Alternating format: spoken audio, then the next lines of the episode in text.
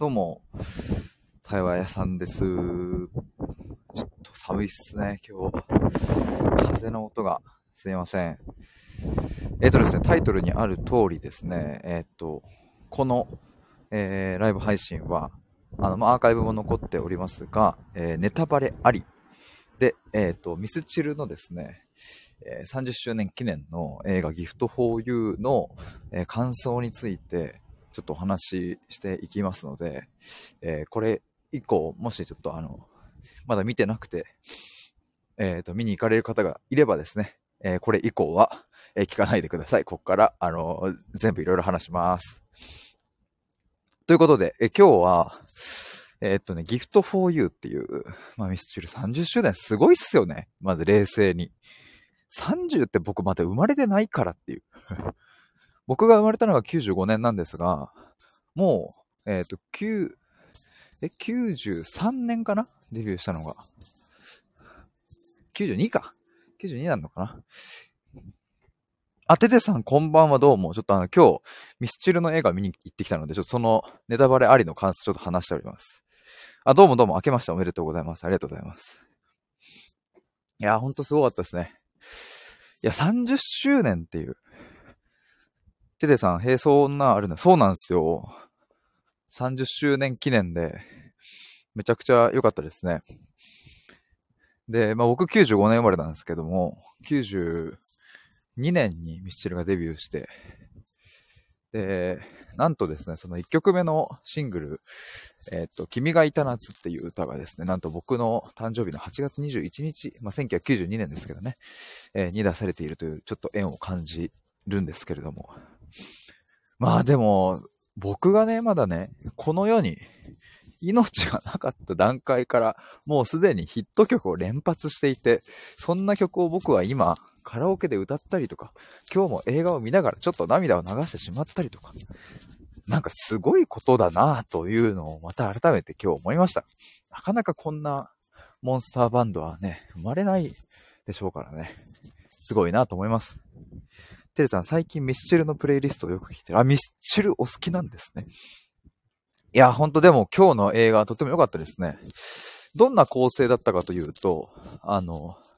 最初ね、終わりなき旅から入って、めっちゃかっこよかったですね。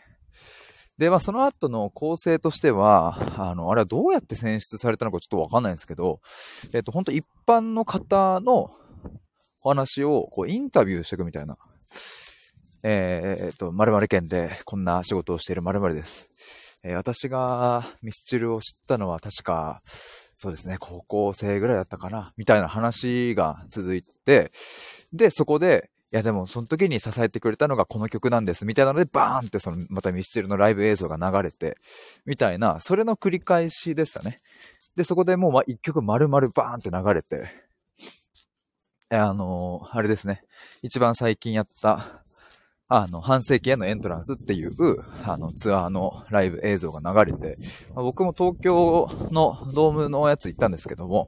東京ドーム以外のものはもちろん見てなかったのでね、僕は。だからその映像が見れたのがまずすごい良かったなと思うのと、あとはその要所要所にこう桜井さんのこうライブの MC がちょっと入ったりとか、なんかね、ありがとうってこうみんなバンドメンバー一人一人が言うシーンがあったりとか、なんかそんな感じでしたね。テレさんお好きなのよと、ぜひぜひ映画見に行ってみてください。なんだろうな、その構成としては、その一般の方の話が結構いろんなエピソードが出てきたので、こんなにいらないかなっていうのも若干思ったりはしたんですけど、でもなんかきっとここで表現したかったのは、これだけね、本当に、多くの人、一人一人の日常にあるっていうことをそこに表現されてたんだなって、その映画では思うんですけれどね。だからそれ自体も、とっても感動はしたんですけど。テレさん、愛されてる感ってそうですね。だし、なんか、例えばね、エピソードで言えば、今、25歳の男性かなが、インタビューを受けていて、もともと野球をやっていたんだけど、その夢叶わずみたいな感じで、なんかいろいろ挫折はあったけど、この曲に支えられましたみたいなだったりとか、あとサッカー関連、サッカーでプロを目指していたけど、大怪我しちゃって高校の時に、で、もう全治1年ですって言われちゃって、もう諦めるしかなくなっちゃって、まあでも、サッカーのプロに、なんか携わりたいっていう、思いから、プロのマネージャーになるという道を選んだ方だったりとか、あとはね、他にも、あててさん、それヒデくんなんじゃっていう、野球のくだりって、いや、僕出てみたかったですね。僕出たら何を言ったかなっていうのも、そういえばでも思いました。あ、でもね、それこそ、あ、そう、野球、もう一人野球の方がいて、高校野球の甲子園を目指しているタイミングで、なんとコロナが被ってしまって、甲子園がなくなった年あるじゃないですか。ちょうどあの時で、しかも、その時にお父さんが癌で亡くなってしまったっていう方がいて、で、あ、そう、その時何の曲だったかな。数え歌だったかな。数え歌か。あ、違うわ。あんまり覚えてないやっていう曲ですね。これめちゃめちゃいいですね。僕も、あ、いいねって思いましたけど。あんまり覚えてないやをその時に、その方は聞いて、まあ高校の時はお父さん亡くされて、すごい悲しくて、でも泣けてなかったんですって。でもその、あんまり覚えてないやっていう曲。まあこれは、ざっくり言えば、その、覚えてないことね、たくさんあるけど、その、ちゃんと心に残ってること、ちゃんと覚えてるんだ、こういうことも、みたいなことを伝えてくれる曲なんですけど、その曲を聴いたときに、お父さんとの、まあなんか幼少期キャッチボールをした記憶とかが蘇ってきて、ちゃんと泣けたみたいな話をされてて、あ、すっげーわかるわーと思いながら。だからまあこういう感じで、その、すごい共感、とても近い立場の人とか、あとめちゃくちゃね、こうなんか、あ、わかるな、みたいなのはあるんだと思いますね。とっても良かったですね。で、なんかまあ、今日僕、池袋の、東宝シネマズで見たんですけども、なんでそこを選んだかというとですね、轟音っていう、東宝シネマズの、なんかなんだ、オプションっていうかなんかこう、そういうシアターがあって、東宝ってね、なんかいろいろあるんですよね。TCX って呼ばれるものだったり、IMAX とか、なんかまあ、ご存知の方もいるかもですけど、まあ、普通の映画よりも、こう、IMAX とかだと音がね、ものすごいクリアに聞こえるとか、TCX ってだと、すごいこう、規格外の、なんだ、スクリーンの大きさでみたいなものだったり。で、今回行ったところは、轟音っていう、もうね、ライブ、音をもう轟音で聞くみたいなところのスクリーンだったんですけど、本当に轟音でした。だから、これから見に行かれる方、ぜひ池袋、行けるんだったら池袋の轟音シアター、おすすめです。多分でもね、もう来週ぐらいやってないんじゃないかな。結構多分、早く終わってしまうのでね、早めに見に行った方がいいんじゃないかなと思うんですけど。いやー、よく見るとですね、スクリーンの目の前に、なんか超巨大なスピーカーが2つドンドンって置いてあって、そっから、音がね、めっちゃ出てるみたいですね。なんだ？ライブ行かれた方だったらわかると思うんですけど、ドラムのさ、なんか、ドゥン、ドゥン、みたいなさ、ドンってやつの、胸に響く感じ、心臓が揺れる感じがもう映画館でもそのまんまでした。だから映像は、まあもちろん映像は映像なんですけど、音がもう本当に、心臓を揺らす感じで、ドンドンって来たので、なんか本当にその生で歌ってるみたいな、演奏しているみたいな、そんな聞き心地でしたね。めちゃくちゃ良かったですね。だからこれはこういう歌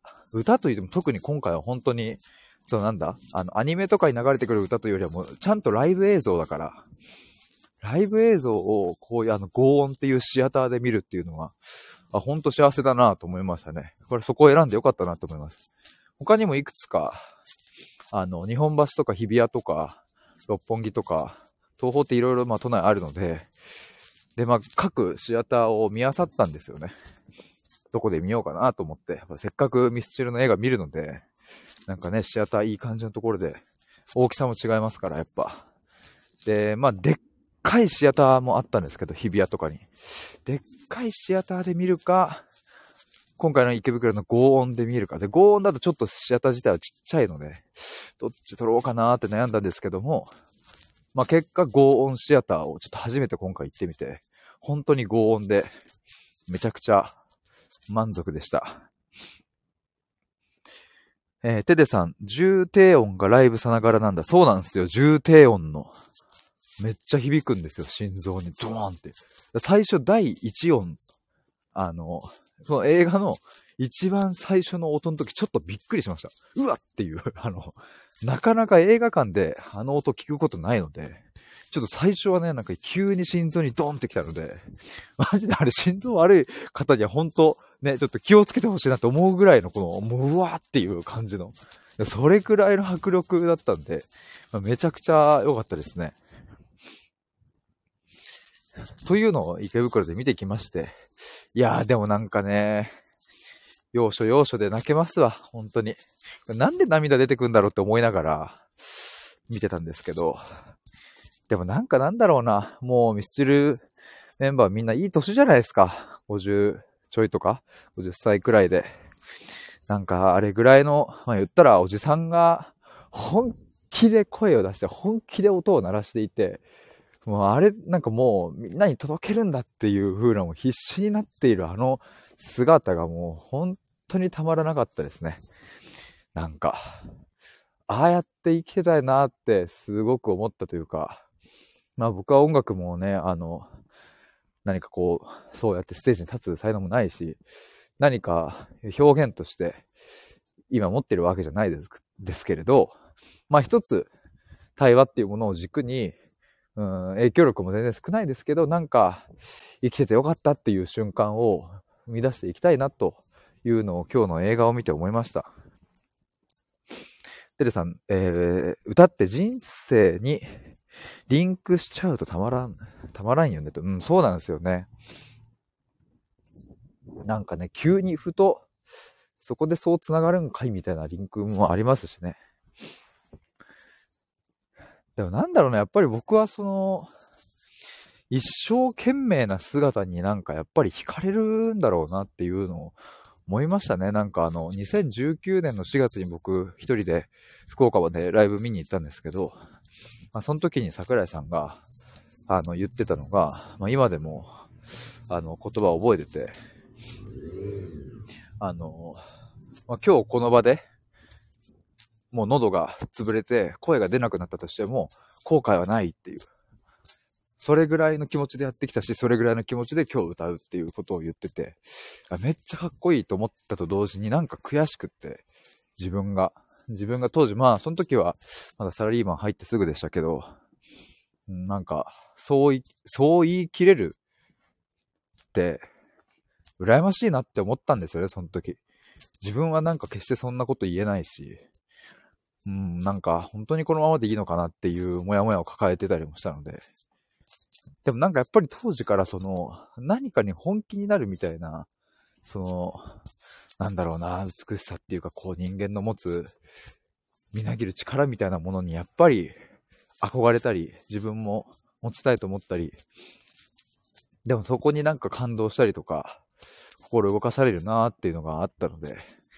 でなんかそっからもう3年 ?4 年 ?2019 年だからもう4年経つのか。もう4年経ちますね。え ?4 年今2023、4年 ?4 年か。え ?4 年経つんだ。なんかすごいですね。4年か。まあ4年経つみたいなんですけど。まあなんかいろいろ僕も経験して、まあまだまだ道半ばも半ばですけど、でもなんかあっちの方に向かいたいぞっていう、そういうなんか思いがなんか出てきて、まあ2019年の4月ミスチルのライブに一人で行った時には、僕は悔しかったけど、なんか悔しいとすらも思えなかったかもな。自分の不甲斐なさになんか落胆していたかもしれないですね、当時は。ダメだなみたいな。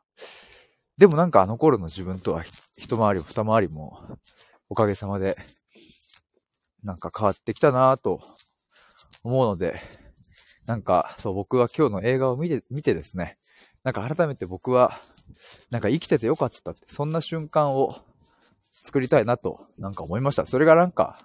それを達成したいかもっていう。いろいろ前テテさんとかにも来ていただいて、自分の理念とかそういうものを言語化したりとかいろいろ迷ってましたけども、なんか僕のトップに来る一番最大の目的、生きる意味、ミッション、なんかわかんない、その一番トップに来る概念はこれかもしれないなというのを映画を見ながら思いました。生きててよかったっていう、そんな瞬間を作りたい。まあそれは僕自身もそうだし、周りの人たちもそうだし、なんかね、まあ言ったらミスチルだってさ、僕のことは知らない、それミスチルが僕のことは知らないけど、まあ、僕の支えになってるし、まあ今回の映画に出てた人も多分そうですよね。ミスチルのメンバーはそのファンのこと一人一人の名前も顔も、人生も知らないけど、でもこうやって届いてるっていうことは知ってて、まあ僕はミスチルみたいな影響力はもちろんないけれど、でも、まあ、逆に僕は一人一人に、名前も顔もわかる、一人一人に、あ、生きててよかったって思える瞬間を、ちゃんと一人一人丁寧に届けていきたいな、ということを思いました。なんかそれがね、きっとこう、どんどん繋がっていけば、また、次の世代と、なんか、循環していったりとか、するよな、と。思いますので、なんか今日はそんなことを思いました。生きててよかったっていう、生きててよかったっていう瞬間ってなんかやっぱほんとたまらないなというかね。まあ今日、その映画で話していった一般の方々も、あ、そうそう、さっきは言いませんでしたが、一人女性の方で、お子さんが妊娠中に亡くなっちゃったのかな、みたいな辛い時期があったそうなんですが、なんか、その時にも、やっぱミスチルの歌が支えになって、みたいな話があったんですよ。で、なんか、まあ、いろいろそうやって辛いことはあるけれど、なんか今手元にあるものだけじゃなくて、いろいろ見渡してみれば、なんか大切なものってあるよね、みたいなことに気づいて、まあ、前を向けたみたいな感じでしたが、なんかね、やっぱ、そうやって、あ、生きててよかったって思えるだけでも、ってそうやって思えるってほんと幸せで貴重な瞬間だなと思うので、まあ僕は今のところ、もうなんか音楽はできないし、歌も